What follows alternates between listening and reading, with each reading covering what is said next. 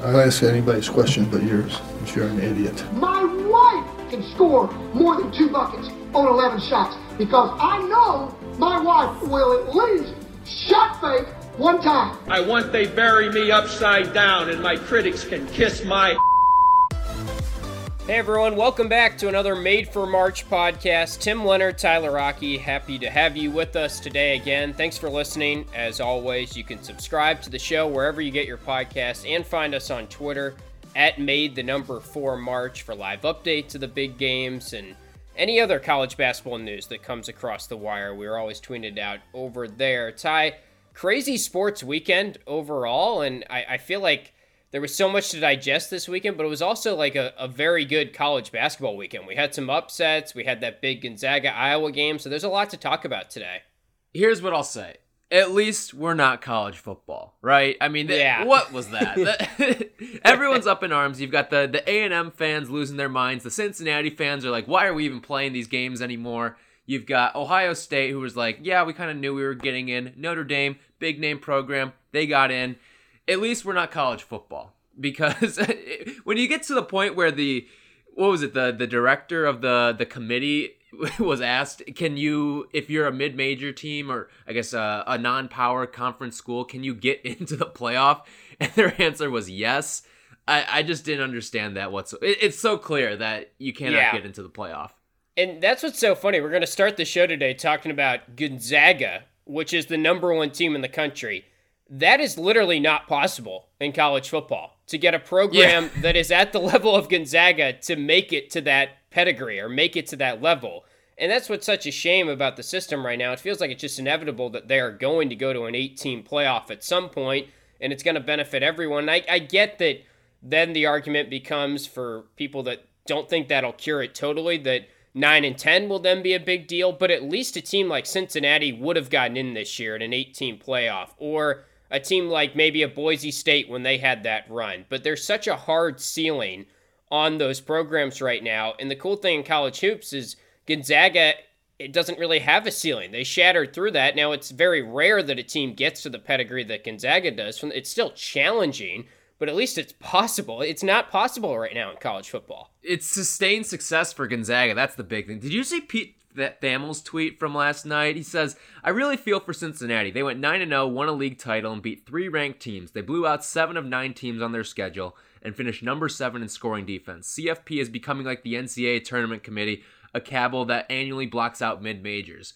What? what? Like, every, every year, there's a, a ton of mid majors that get into this thing, a ton that go out and actually win some games. And I mean, we look at a, a season ago we, we had an inside track to have three mid majors at least. Well, I, I, shouldn't say three mid majors be one seeds, but it wouldn't have been unlikely yeah. that like if you saw San Diego State, Dayton, Gonzaga as one seeds in the tournament last year, you would not have been surprised. You would have been like, all right, cool. And then maybe you throw in what, like a Florida State, the ACC winner probably would have gotten the Which last Which is one. still a weird, like, and Baylor was involved last year. So I don't really get that right. argument at all. That's, yeah, no. Yeah. So I just thought that was kind of out of touch or, or whatever. And that's nothing against Pete. It's just like I think the the comparison there just isn't there. I, I, I definitely feel for a team like Cincinnati. I mean, what can you imagine? And I get that we're comparing a, a nine game season in, a season that's usually 12, 13 games to a season that's usually 30 to 33, 35 games. But uh, it, it's how, how can you let a team not get in that's undefeated? I, I just never will understand that logic. And you can say, like, oh, it'll be a blowout or whatever. But go through and look at the box scores of every single year of the college football playoff. You maybe get one good game a year in the college football yeah. playoff. There's usually two, 66% of the games are blowouts. And that's the thing when everyone argues about Texas A&M and Notre Dame. I get it, like it it was kind of ridiculous and I get why people are up in arms about it, but at the same time, those two teams are just fighting for the right to lose to Bama by 25 in reality. So it's it's not like it's that big. Of, I don't know. It's just the whole playoff system and the whole just situation around college football is not an enviable situation right now. I feel like college basketball. That's the one great thing about college hoops is it celebrates the mid majors and anyone kind of has a shot once it gets down to the tournament and maybe even to a fault teams in a single elimination tournament can go on runs, and sometimes maybe you don't crown the team that was the best that year, and maybe that's an argument against it, but it's in a position where you look across all the other sports, NBA, NFL, whatever. NBA, I know Giannis just signed, but the small market teams are at a huge disadvantage unless they strike gold in the draft or get a lot of things to fall their way. And they basically have to tank to do that because of the situation in the NBA. But in general, college hoops is in a good spot in terms of leveling out the playing field for everyone involved for football, I've been touting this idea around for the playoffs. Some people are like, oh, we want a, a 16 playoff or an 18 playoff or a 16, whatever, whatever number. Here's the, the strategy I've been going, Tim. It This is what I would like to see the college football playoff adopt. I want to see, because I, I don't know about you, but I couldn't give a lick about any of the, the New Year's Six Bowls. I, I don't care about any yeah. of the ones that are not playoff. Eh, you can say the fanfare, all that stuff. To me, if you go into a season and it can go undefeated and, and you essentially play for nothing, play for a, a, trophy that has like a couple of oranges in it, like yeah, that, to me that, that that just is not enticing enough. To me, I want to be playing to be crowned the the national champion of the entire country. So the way that I would like to see the college football playoff change is kind of adopt a golf model where it's the top four and ties. And by ties, I'm talking about the undefeateds. Because if you go undefeated in a season and you can't play for a national title, to me, that's just a crime. And for those saying, well, everyone's going to just schedule a lot easier. Well, no, you're not because all these conferences are still going to be playing eight, nine games of conference play. And then on top of that, I mean, do you know how hard it is to go undefeated over a, a 12 or 13 game season? It is unbelievably hard in, in football yeah. to do that. So you have to be among the best of the best to be able to pull off something like that. So for me, I want to see top four and ties. So you get whoever the college football playoff committee has as their top four. And again, there's going to be some undefeateds in that top four. So top four, and then you get the ties. So uh, this year it would have been what? Coastal Carolina, and then you also have uh, Cincinnati get into that college football playoff. And then from there, so you would assign by. So some some years you're to have just four teams. Some years you might have five or six teams, seven teams. And then I think you use the bowl games, those extra New Year's Six bowls, to be part of the college football playoff. And I think that's good for the branding of those bowl games as well. Yeah, I would just say make it eight teams because then it kind of solves the thing that you're talking about.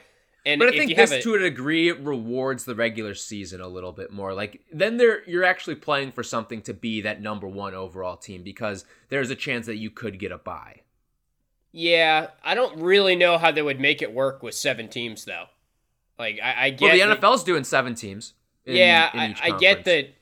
I, I, guess it's possible. You can make it work. Know. There's always a way to make it work. Right, and I think there is the beauty in it that it's very simple and it's just like okay, one plays four, two plays three, and it's easy to track. So I'm I'm all or you do it like teams. a first four, like you do it. Okay, so you've got the you take five or six plays three and and four plays five and then they play one and two like you just do it like the first four and, and i think that would be the because you want to say oh well there would be a blowout well you might not get a blowout if notre dame plays cincinnati you might not yeah. get a blowout if notre dame plays texas a&m so well, why not do that? It would produce better that, games then. It would produce much point. better games. And you could say, oh, well, that's the New Year's Six. Well, the New Year's Six, they're not necessarily playing for anything.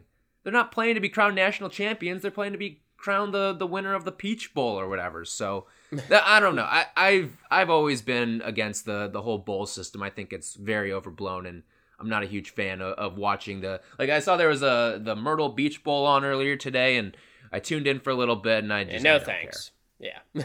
it's it's the type of thing that if you could restart it all and you could get everyone involved in it to just hit the reset button magically and start from scratch, there's no way that they would get to where we are right now, where you have you all these bowl games. Yeah, the playoff just... is a money grab. Uh, and sure, right. okay, it's and a money grab, is. whatever. But right. if you expand it to the point where you get more money, then no one complains. Like the money grab produces more money, and I think everyone is a little bit happier. And I know some people just want to see the the Bama Clemson, but those were the same people that were complaining about the BCS system. So, uh, to me, do I think we're going to see Bama Clemson this year? Yeah, probably. But guess yeah, what? Again. I, I think there's a more perfect way to get to that. And who knows? Maybe you catch him off for a game. All right. Well, let's get into college basketball, which is the actual topic of this podcast. That's I thought that thought that was a good conversation though. It's just, the topic you know, is that at least we're not college football, right? Yes, Like the, and- the big winner of the weekend, co- college basketball. and Gonzaga because they can get to number one, and once again they look like the number one team. They just give it to Iowa. I know they only won by 11. I think was the final score, 99-88. Right, But mhm.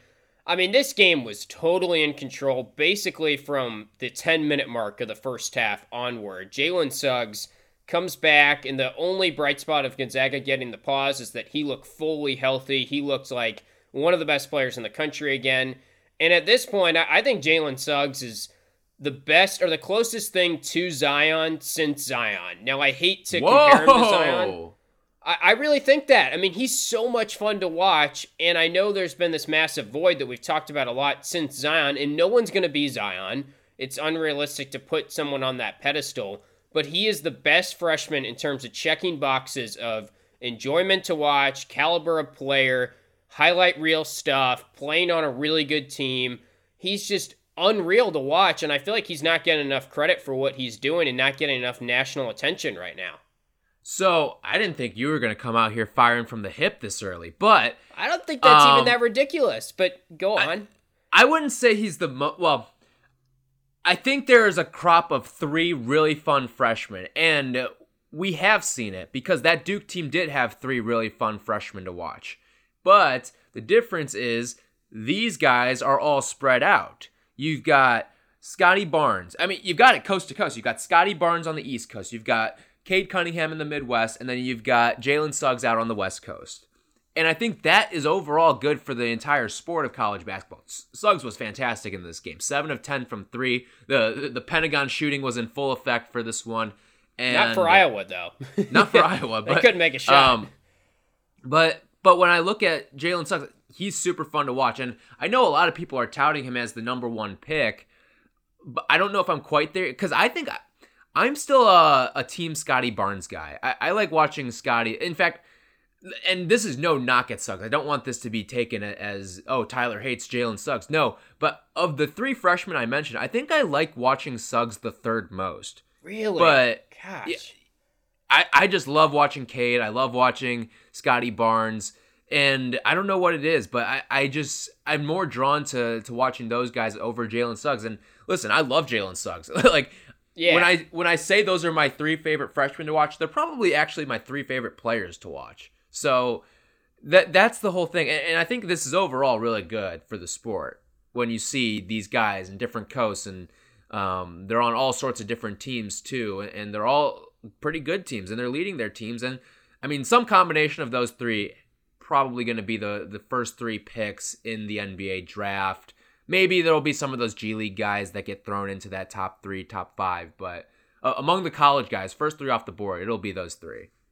I just, what more do you want in a basketball player than Jalen Suggs? And I know that it's getting annoying the broadcasters calling him a football player and bringing that up, but the way that he does anticipate some of those steals, and he's just an unbelievable athlete that happens to also be like very fine tuned skill wise basketball. And he, he seems to be way ahead of the curve. I did not think he was going to be this good, but he goes out there, scores 27. I would say right now, Garza. I know he's he still was tremendous in this game. That's the thing. I think he missed like four shots. he is thirty and ten, another double thirty and ten for him. in his sleep. He's he's so dominating that despite his team losing, Garza is still the Naismith front runner. I don't think it's really all that close.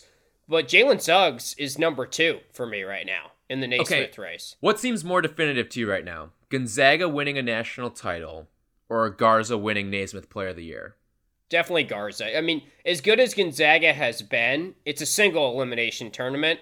Right. And we've seen that not. but you could also say what happens if Luka Garza gets injured at some point. Yeah, okay. But assuming that that's, I, I still would say, even with the risk of an injury, Garza is more definitive because Gonzaga is at plus 350 right now on Bovada to win it all. That's like about as high as I've seen a team not named Duke or not named a Blue Blood like in a while. So that's I mean that says a lot about how good this team is, but at the same time, I don't think I would bet that at plus 350. Like as much as I love Gonzaga, and I do think they're head and shoulders above the rest of the league right now and the rest of college basketball. And I know a lot of people will say, what about Baylor? I really think if they played Baylor in a seven game series, they would win that pretty easily on a neutral, or I even think, if you yeah, had home and it's a- away. It's a five or six game series. yeah.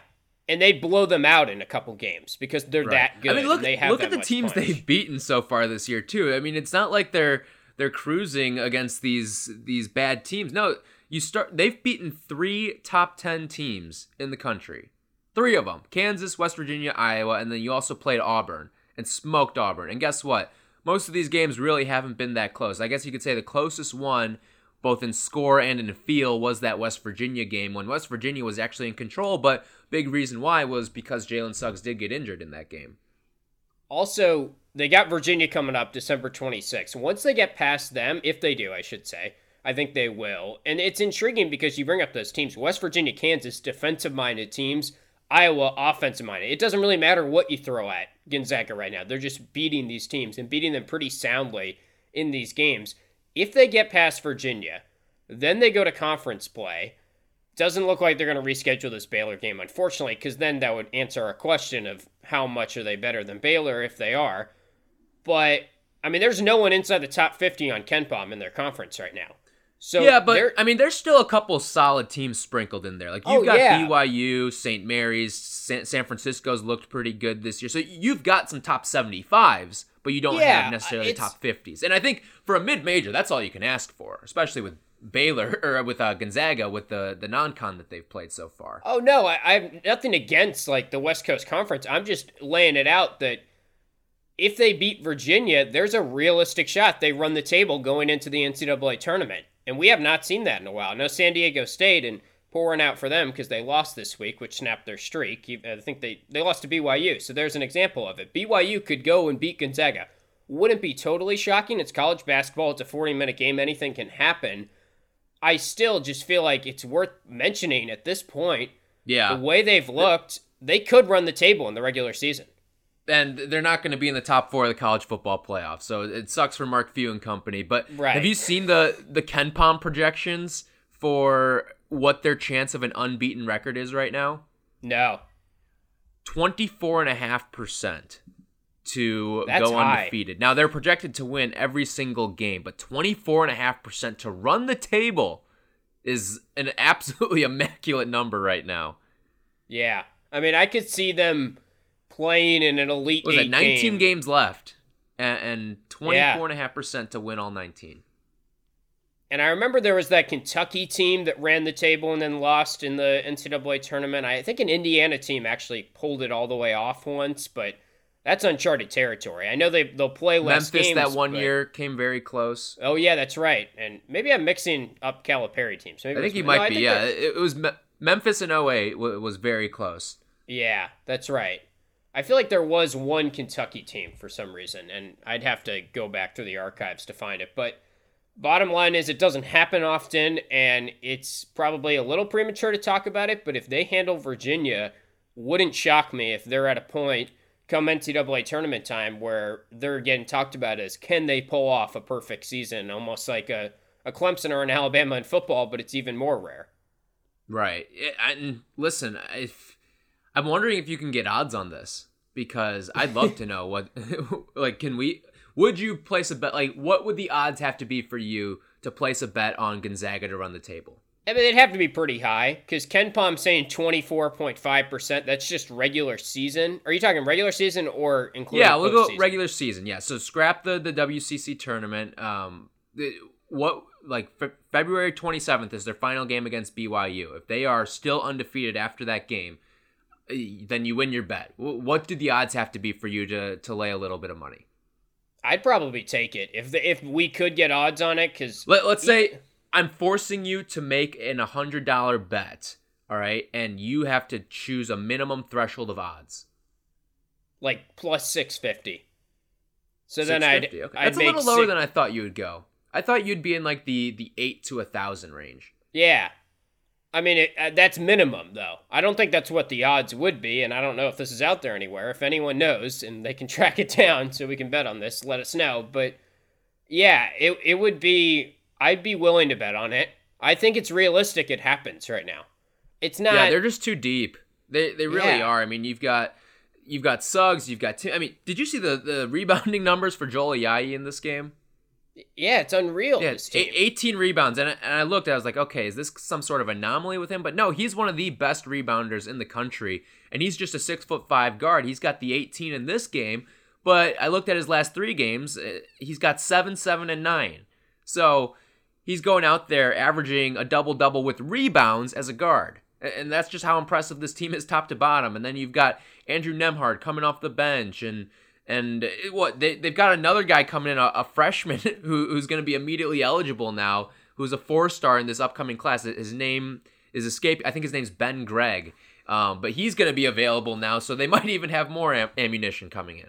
Yeah, if they, I don't think they need it, but I guess it's, it's good to have just in case. And I don't know. I And I it's a free like year they- for him too. They're they're going to be in some blowouts, and you might see him get into the game.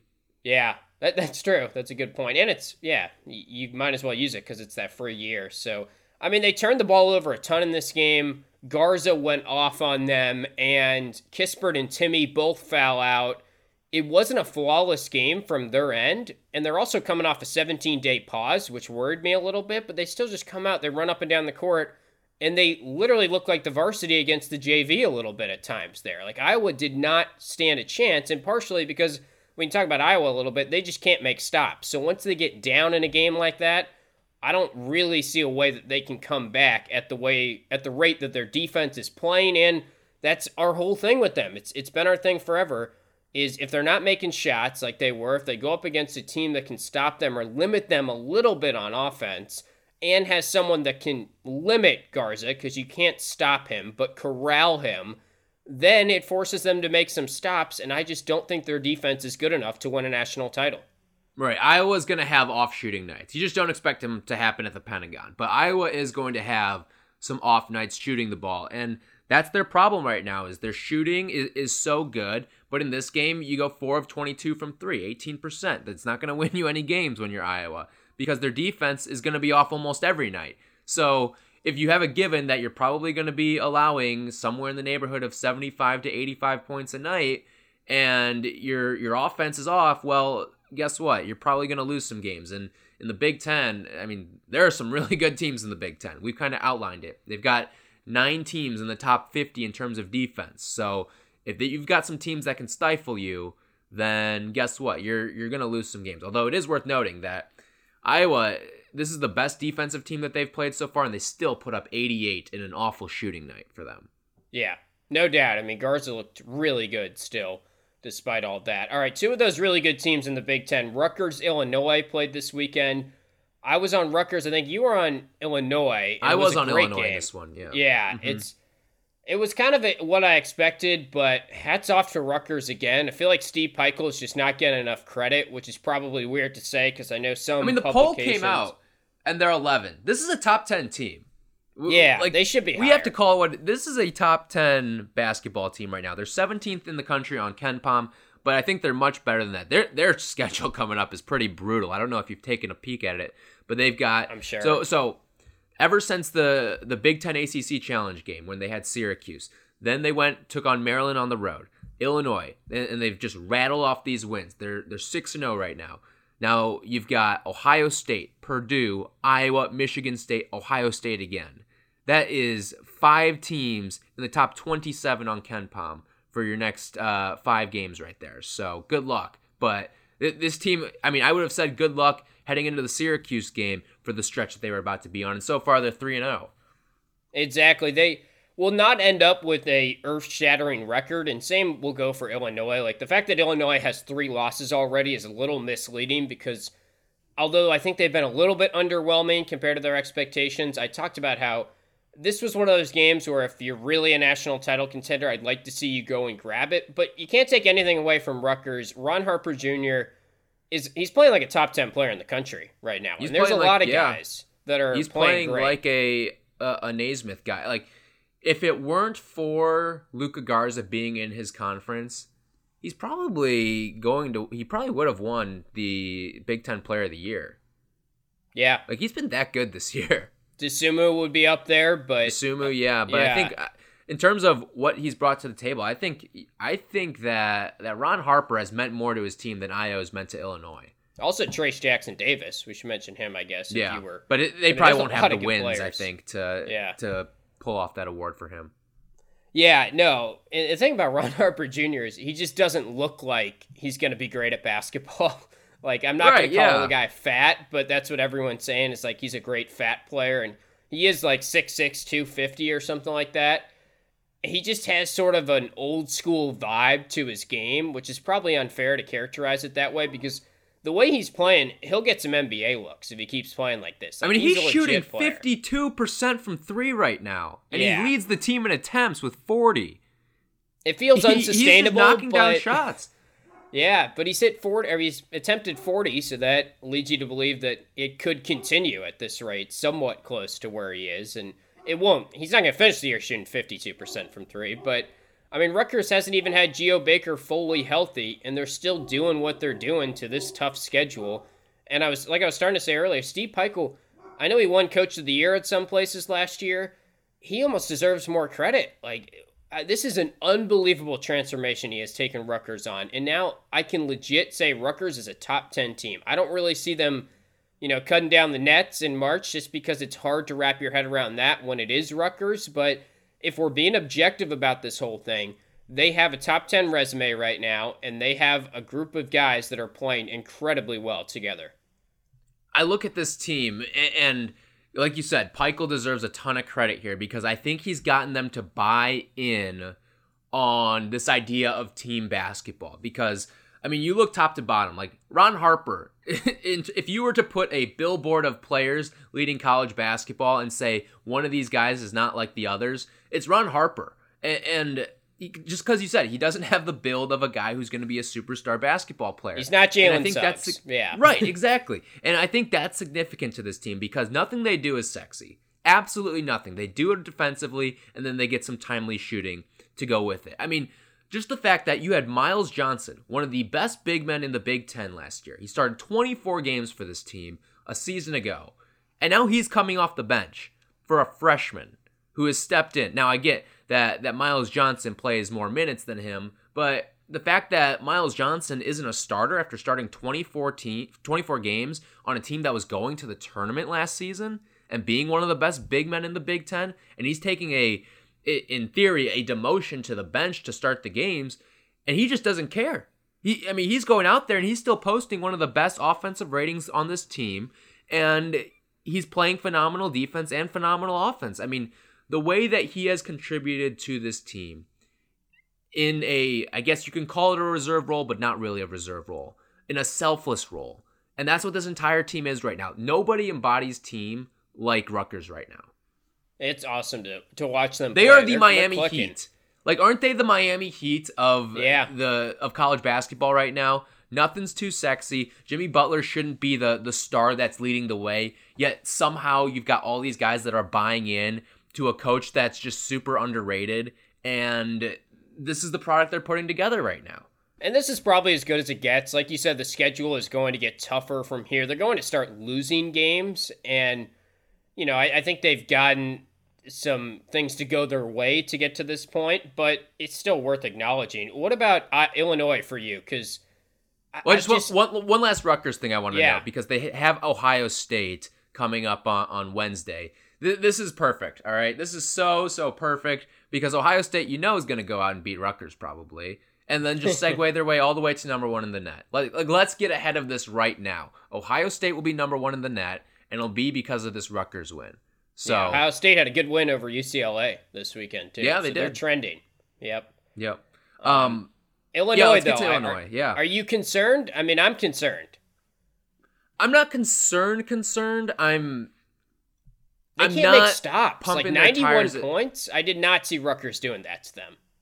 Yeah, uh, the defense has been a little bit concerning. I mean, we've seen it in the losses. The losses defensively have been quasi meltdowns. I mean, Baylor put 82 on you, Missouri put 81, and then Rutgers with 91. So the defense is concerning, but offensively, they're one of the, the most efficient teams in the country. They're second right now in three point shooting at 45%. They're third in effective field goal percentage. So they are getting phenomenal offensive looks. They're the number seven team in the country on KenPom offensively. But the defense to me is something that continues to be concerning. And I think it really comes down to what are you going to get out of Adam Miller? Because the the Jekyll and Hyde with him is, what determines this. Because like Ayo can be great. We know Ayo's going to be great every single night. Kofi's going to be great every single night. But it's who is going to be that third guy? Is it going to be Andre Curbelo coming in off the bench? Is it going to be Adam Miller who's going to put on a show for you like he did against Duke? Is it going to be Trent Frazier? Can Da'Monte Williams give you some semblance of something? So I look at all of that stuff and, and think to myself, who is going to be the third guy that steps up on this team? And I think that's a huge hole that they're they're kind of trying to answer that to and it's a difficult question for Brad Underwood because uh, we see inconsistency at that third spot for Illinois in all of their losses. And that that's something I brought up when they lost to Baylor. It did it does feel like they're a player short, but also I don't even really like that is not priority for me right now with them. It's they've got to be able to stop guard penetration and ball screens and just get some more stops defensively. I thought they were going to be better defensively, and Rutgers is not an offensive juggernaut. And at this point in the season, you look at the Big Ten, there's a lot of good teams, and they've already got three losses, not all in Big Ten play, of course. Actually, this is their first in Big Ten play, but I just, I don't know. I, don't think they're going to get to the caliber of team that I envision them maybe being able to get to. I still think they have a shot to win the Big Ten, but I like what I'm seeing from Wisconsin. I think Iowa's look better than I thought so far, even though they got blitzed against Gonzaga. Like that happens, it's Gonzaga. And then Rutgers, right now, if, if you were to put Illinois in the Big Ten power rankings, where are they for you? Because I almost think there's a case that Rutgers has a better shot. I think Rutgers is uh, ahead of like Rutgers has Yeah. proven enough to me to be ahead of Illinois. In terms of the other teams that are ahead of Illinois in my eyes, I definitely see Iowa right now. Um, and, and again, we're talking in the moment right now. I don't Yeah. know if these will nex- necessarily hold on long term, and I think Illinois could beat some of these teams ahead of them that I'm going to rank. But I, Iowa's definitely ahead of them right now. Rutgers is ahead of them right now. I don't know if I'd pin Wisconsin up there quite yet. I mean, I- did you watch I'm their game against Louisville? Yeah, I mean they, they were really good, but how good is Louisville too? Is well, the yeah, then they were coming Like, off a lot. They like- didn't have Carlik Jones. right. So how good is Louisville? They- They're battling injuries and all that stuff. Um, I feel like they're probably neck and neck. I would probably the only other team I that think Wisconsin's top five team in the country right now. I they're way above Oh. Illinois for me. uh, they're not way above Illinois in my eyes. I mean, Well, w- Wisconsin hasn't beaten anyone in the top thirty of KenPom. yeah, but they also And- beat Louisville by like 45, and they haven't played a bad schedule. And their one loss was to a team that beat them by one point on kind of a fluky situation where they probably shouldn't have had a foul called against them. So, in my eyes, they're almost undefeated if you want to look at it that way.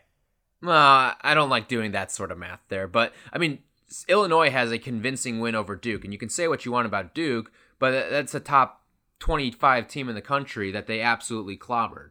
So, and I think that win on the road too, I I, I, pinned that Duke win more. I, I think that's a better win than the the win that Wisconsin has over Louisville right now.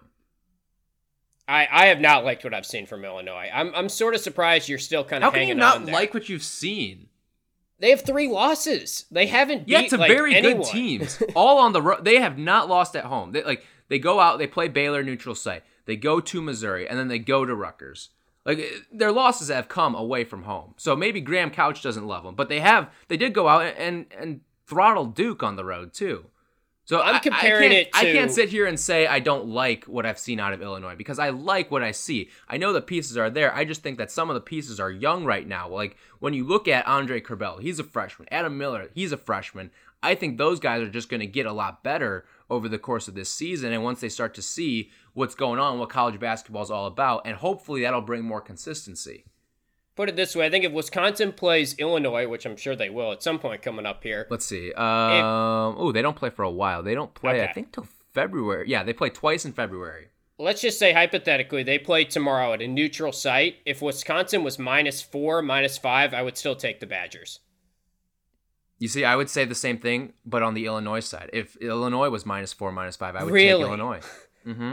Dude, I, I like like I like their pieces and I had a lot of high hopes for them, but I think it's just pretty I think you're like you're ignoring the facts at this point to not acknowledge that they have underwhelmed. They have three losses, and the one win Three they losses have, yes, to really is good teams. So I, I can't. Yeah, but Mizzou, I mean, they should win that game. Rutgers, they should if they're really were supposed to be a top ten team this year, like relative to what their expectations were, they've underwhelmed. There's no I'm calling that. them the the fourth best team in the Big Ten right now, like the third or fourth best team in the Big Ten, because I think Michigan is actually super impressive.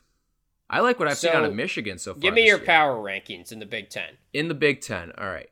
So I told I like um I like I think Rutgers is the best team in the Big Ten right now. I, I really do. Uh, the the way that they have gone out and just proven it time and time again. Give me Rutgers, followed by Iowa. Then I probably go Michigan, and then I have Illinois and Wisconsin as a tie for four. But I think in a head to head, Illinois would win.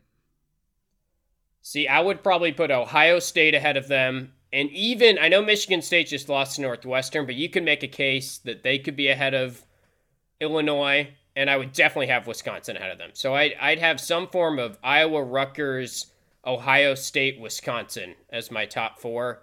And then I'd probably even go Michigan State and then Illinois. And that's just a testament to how good the conference is. But I just haven't liked what I've seen from Illinois. Yeah, I haven't And- liked what I've seen out of Michigan State though. Like they are playing a lot of close games with teams they should not be playing close with.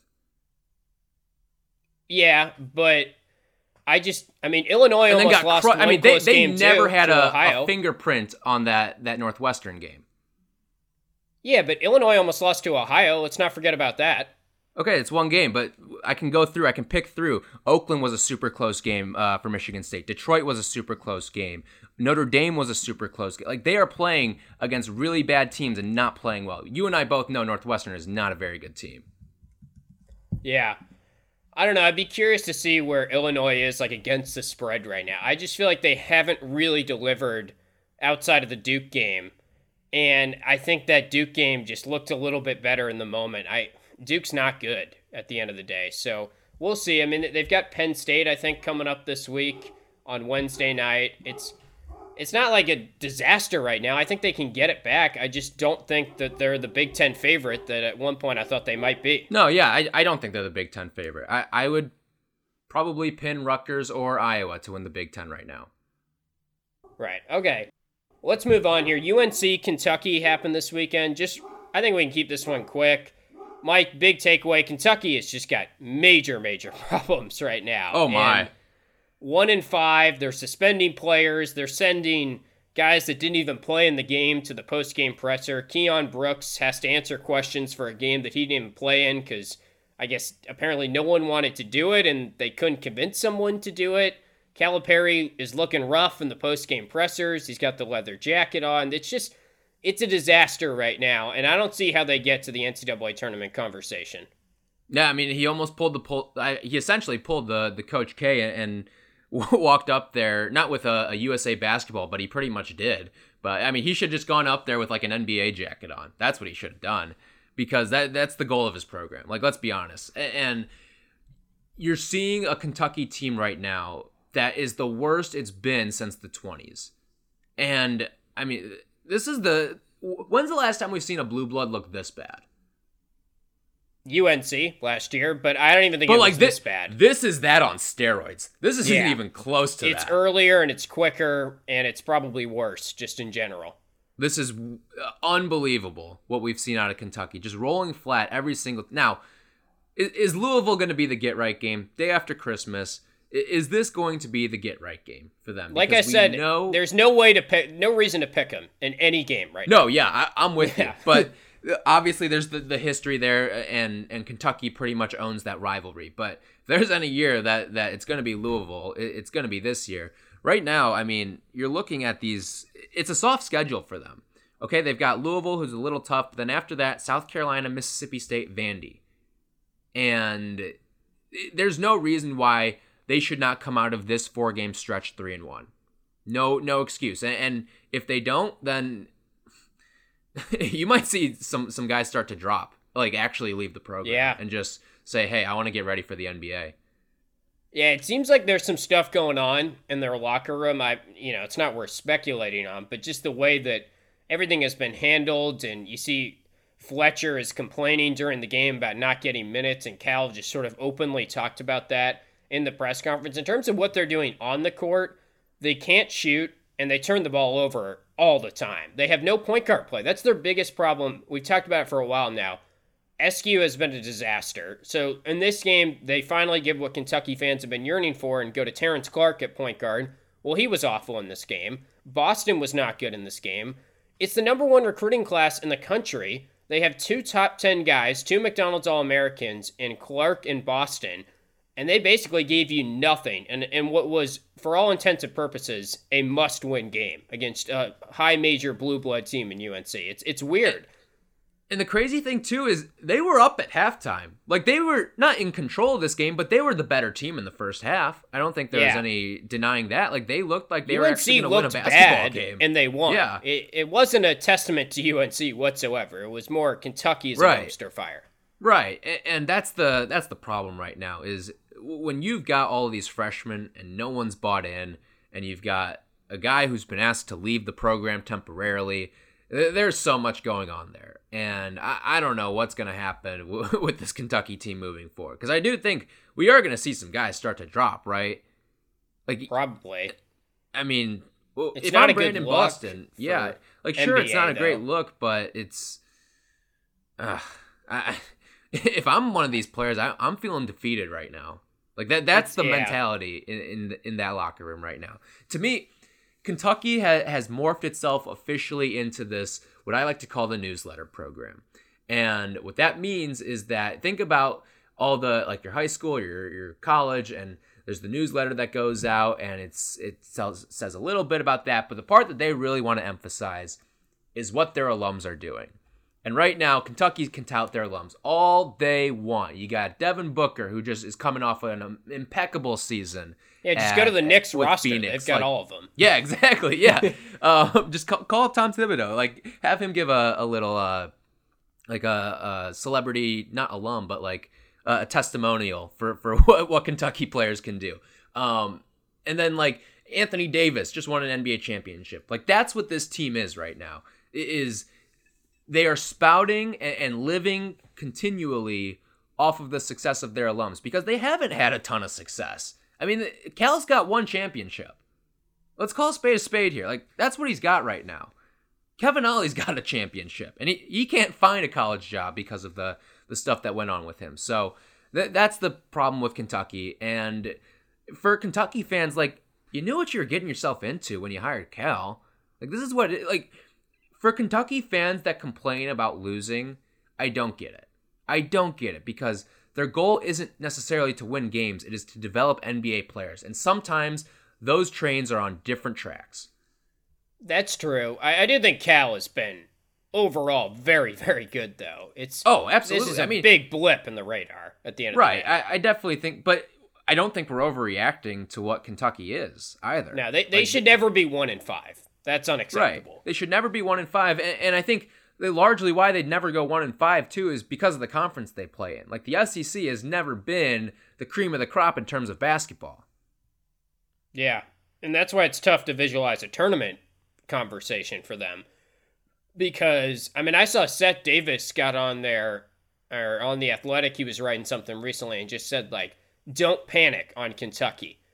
I'm sorry, Seth. Like, uh, where's the light at the end of the tunnel here? I, I get it none. if it was two games in, three games in, but there's just no way they're in the NCAA tournament at this point. I don't see a path to it unless they win the SEC or come in the top two or three in the SEC. And if you think the SEC is going to be pretty good, which it might be a little bit worse than maybe we thought going in, but they've still got some decent teams. I like Tennessee a lot. I Like where know, would you put them? Where would you like? Let's do the same exercise with Kentucky and the SEC. Where would you put them in the SEC right now? Because I'm I'm looking at this conference, and you've got more overachievers than underachievers. Like Arkansas seven and zero right now. Missouri's five and zero with some quality wins. LSU's looks solid. Florida, I know they're on pause right now, but they're going to be a really good team this year. I think Tennessee is the cream of the crop, and then you're kind of Yeah. floating them in a tier with like Alabama and Auburn, and quite frankly, Alabama is much better. Yeah, I mean they're they're pretty far down the list. You'd have to put them, I would say, in the eight, seven range without sort of looking at it completely. They're probably still ahead of the South Carolina tier or the Auburn tier, kind of in that mix. But yeah, I mean, they, they've got a lot of problems. And what they're doing is it, nothing really gives you any optimism because they don't have guard play, they don't have a point guard.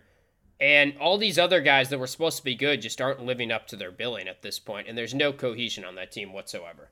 I've got a question for you here. All right. How how would Kentucky fare in the Pac-12? Ooh.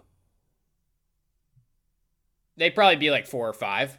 I would say UCLA, Oregon, who are playing this week, by the way. I'm looking forward to that game. They're ahead of them for sure. Arizona State has a case. I think they're they're probably even though they lost to UTEP, Arizona State in a seven game series, I would take to beat Kentucky right Stanford, now. Stanford, I would take over Kentucky. Yeah. I think here's the Uh, question: USC, Colorado, and I would take over Kentucky. Yeah, Yep. definitely. So those two are, are the ones that I think are, are on the fence. And yeah, I would probably take both of them. I don't know if I'd take USC, definitely Colorado. But so what? They're seventh in the Pac 12. And we're talking about them as some blue blood program. Like They're not UNC from a UNC from a year ago would not have been seventh in the Pac 12.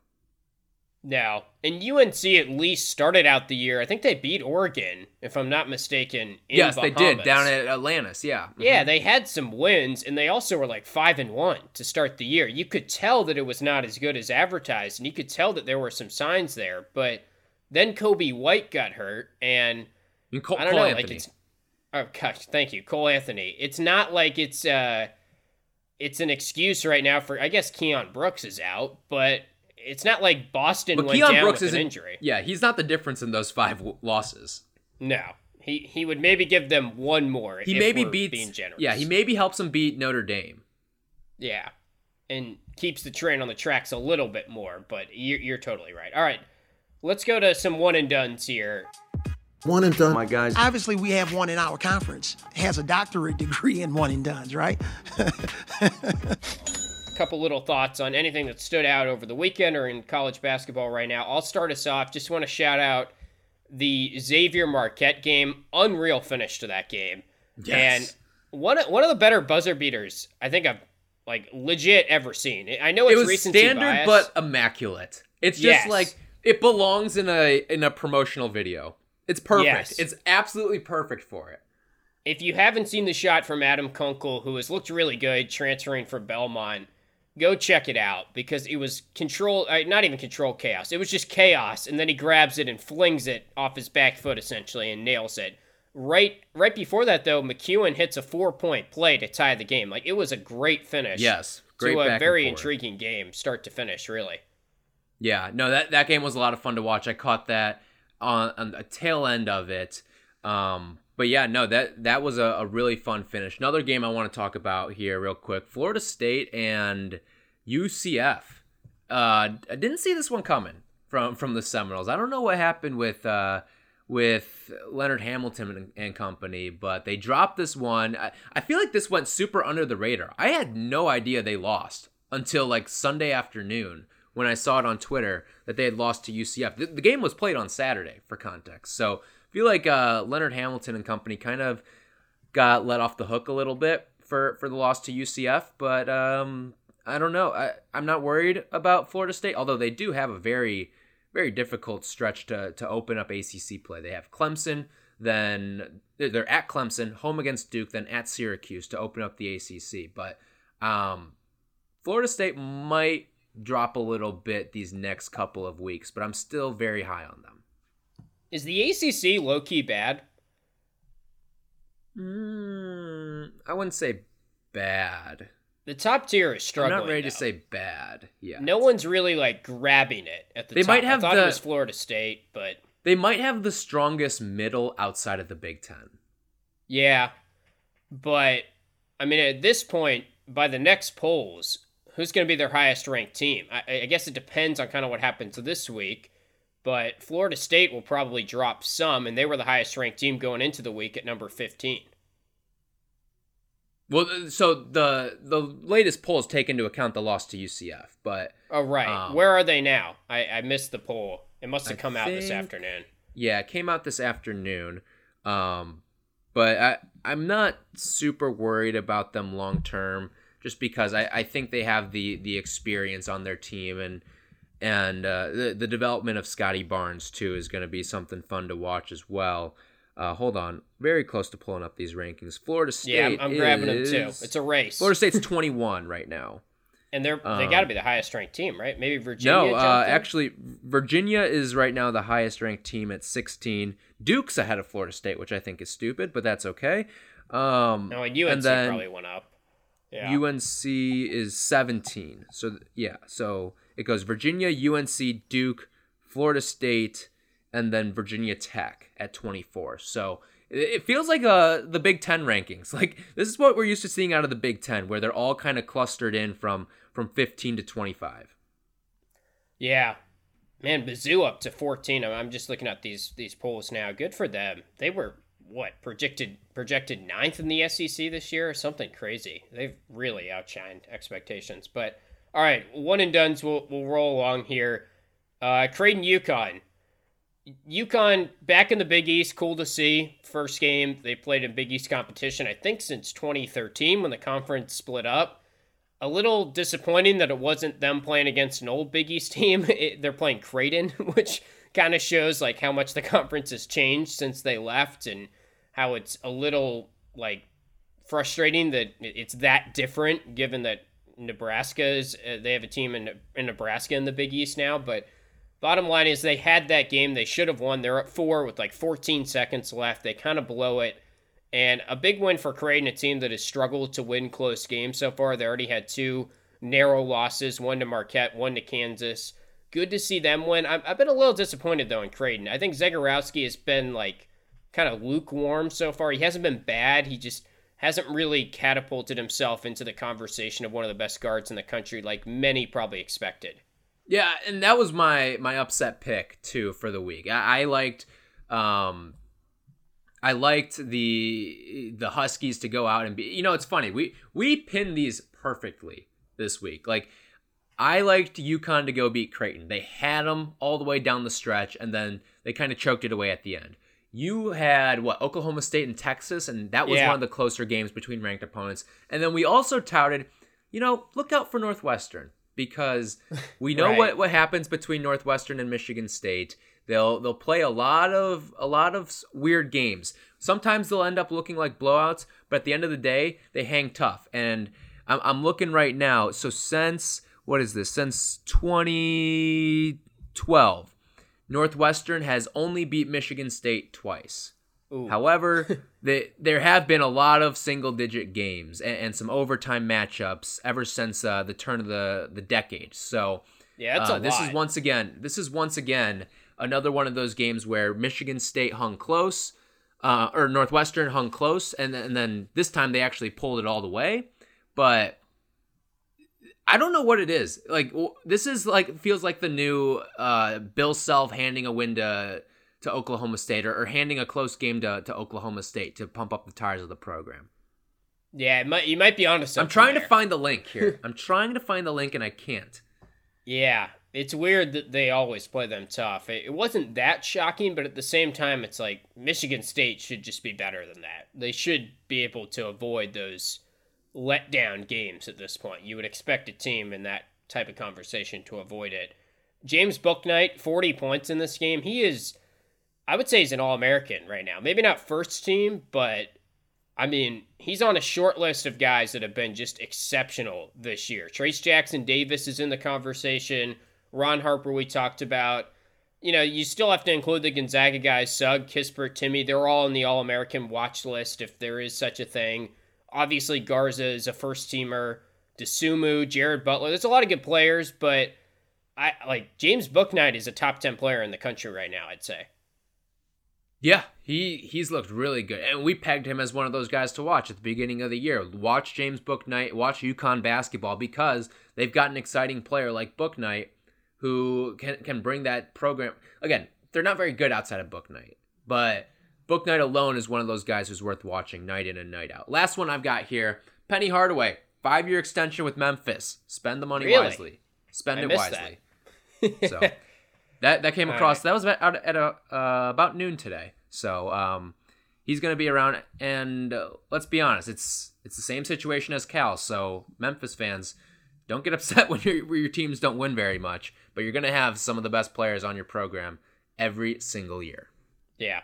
Okay, games to look out for this week before we kind of wrap it up here. Tuesday night, uh, some intriguing games. In the Big 12, you got West Virginia at Kansas. West Virginia, we could talk about them a little bit. They almost lost to Iowa State. That was kind of Yeah. bizarre, but at least they avoided it. So good to see them still get the win. I think West Virginia, Kansas, definitely two top 10 teams at that point. Intriguing matchup because Kansas seems like they've been involved in a lot of close, really good games so far, and I've gotten to watch a lot of Kansas. So I feel like I have a good gauge for both of those teams, and I would probably lean Kansas right now just because they're at home, but I, I could see that game going to West Virginia at, at this point. I like Kansas in this one too. I just feel like their only losses to Gonzaga right now, and I feel like they're not getting enough credit because of that. Like you see the one, and you see the the one in the L column, and I feel like they're not getting credit because of who they came against. A team that is on a completely other tier from everyone else. How, however, you can say the same thing about West Virginia right now. Um, Right. Both of these teams have lost to Gonzaga, and West Virginia did play the closer games. So, uh, but no, I, I'm with you. I would probably lean Kansas in that one. Another Big 12 game on Tuesday night. Texas Tech at Oklahoma will be kind of intriguing to watch. And then in the ACC, one of my favorite games every year, UNC at NC State. Pack Pride taking on the Tar Heels.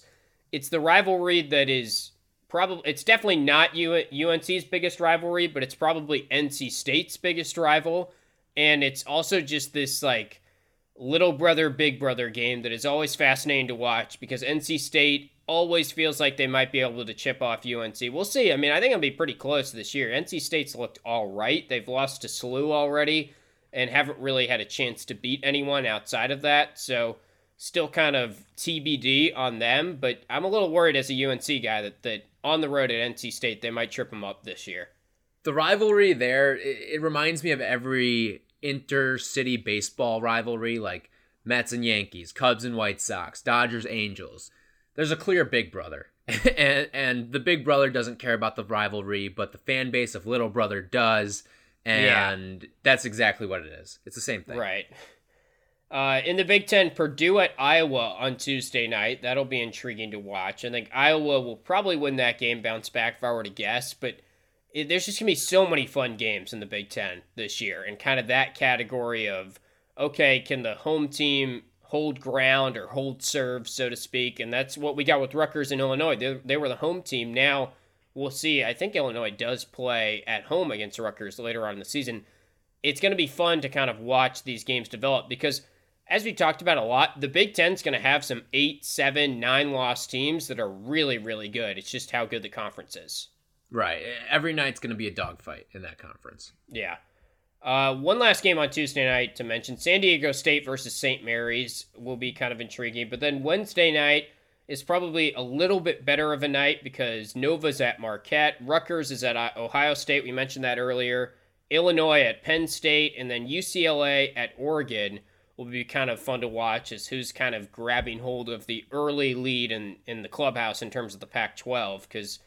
I would say those two teams are, are probably in a tier of their own at this point. I, I don't think you can put Arizona State in there. Stanford has a case, Colorado has a case, but I would still lean UCLA and Oregon as the, the two front runners in the Pac 12. I would say if there's one night, if let's say that you maybe you've got family that you got to do, you got like some some Christmas obligations or whatever. If there's one night that you get to commit to basketball, make it Wednesday night Yeah. because the, I think the the best games are on Wednesday this week. Right. And Tuesday you got the NBA coming back, so I think I'm I'm I know some people probably hate the NBA that listen to this podcast, but you got Kyrie against Steph in, in the first game. It's going to be a little intriguing to That is a watch that. sacrilegious statement for the for the show. Yeah, sacrilegious. I'll still watch college hoops. I'll do the dual screen probably and, and keep an eye on West Virginia, Kansas and some of those games. Any other games you wanted to shout out this week? We, we probably won't be Oh yeah, we're not going to be this here week, for later on in the week. Um, and I, this is the dumbest thing I think in college athletics, but there are games on Christmas. Yeah, it's so stupid. I don't know. Coach K is going to be running the guys sprints on Christmas probably. So, um, but I don't think Wisconsin, Wisconsin, Michigan State. That's on on Christmas. For what I mean, there's a there's a three pack of Big Ten games on, on Christmas, and, and I, I think don't there's get four, it. right? Uh, is there four? Oh, there's three three games involving ranked teams on Christmas. Um, Yeah. And then uh, the day after, Saturday, we get Gonzaga at uh, Virginia, so that that'll be a fun one too. And then Illinois, Indiana. So there there's a great weekend of hoops right after Christmas too.